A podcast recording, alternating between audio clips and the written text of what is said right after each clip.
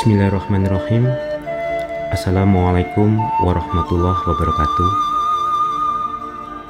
Jadi kali ini agak berbeda dengan paparan biasanya. Kali ini saya ingin berbagi terutama kepada adik-adik saya pelajar atau mahasiswa Atau siapa saja yang barangkali jarak tempuh perjalanannya belum sejauh saya. Jadi Materi ini merupakan sketsa pemikiran saya terkait profesi yang saya jalani sejauh ini, arsitek. Atau kalau bahasa saya, pekerja arsitektur. Sebagai sebuah sketsa, maka tayangan ini bisa jadi tidak detail dalam membahas pokok pikiran yang ingin saya sampaikan. Tetapi ini paling tidak memberi gambaran besar terkait pandangan saya terhadap beberapa hal mengenai profesi arsitek. Ini seperti itu loh. Kalau Anda dulu langganan majalah bubuk, kadang ada yang istilahnya sisipan. Yang merupakan features semacam hadiah yang bukan merupakan rubrik rutin. Saya senang kalau menerima majalah Bobo pas ada sisipannya ini. Misalnya komik Pak Janggut di Kerajaan Satwa. Misalnya. Ya, romantika barangkali rekan-rekan pada umumnya sudah tidak mengalami periode ini. Tapi semoga paham dengan maksud saya. Nah, Materi yang akan saya sampaikan ini adalah sisipan. Berbeda dengan paparan seri belajar arsitektur, di sini ungkapan saya lebih subjektif. Tapi justru karena itu barangkali rekan-rekan bisa mengambil pelajaran atau bahan diskusi bersama.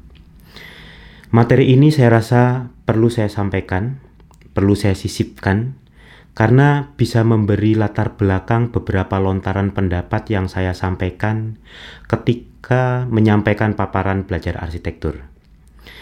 Jadi ini semacam standpoint.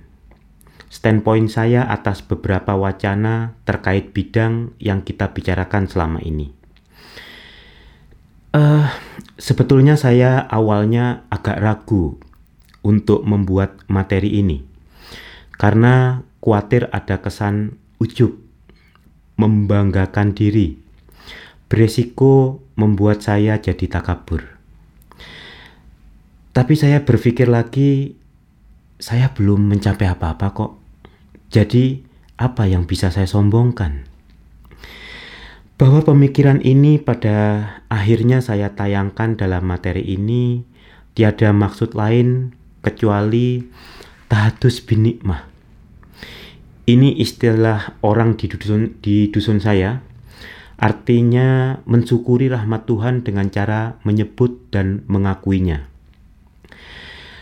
Dari tapak-tapak perjalanan yang telah saya jalani, saya menemukan banyak hal yang membuat saya takjub dengan ide-ide, pemahaman, pengalaman rasa, dan keindahan dunia yang kesemuanya ingin saya bagikan kepada sesama saya. Siapa tahu dari itu dapat menjadi pijakan bagi mereka sehingga dapat menemukan kenikmatan yang berikutnya. Bisa jadi panemu saya ini kurang tepat atau tidak istimewa. Tetapi tetap saja jejak ini dapat berguna bagi pejalan lain yang meniti setapak yang sama. Tentu yang saya sampaikan ini tidaklah orisinil dari saya sendiri. Ini adalah kumpulan dari semua yang saya alami. Saya baca, saya dengar, dan saya rasakan selama hidup sejauh yang saya bisa ingat sampai dengan saya bicara di depan kamera ini. Awalnya saya ingin sebut beberapa nama untuk mewakili dari siapa saya mendengar, membaca, atau sekaligus belajar. Tapi ternyata kalau saya sebutkan, maka tayangan ini akan panjang dan cuma berisi penyebutan nama-nama. karena jumlahnya sangat banyak. Tidak lain karena memang tidak ada yang murni dari saya. Saya memungutnya di jalan, mengais dari pejalan-pejalan sebelum dan sesama saya. Maka saya haturkan takdim saya terhadap beliau-beliau yang menjadi jalaran ilmu Tuhan sampai pada saya. Tetapi walaupun demikian, apa yang beliau-beliau maksudkan barangkali berbeda dengan yang saya tangkap dan kemudian saya sampaikan di sini.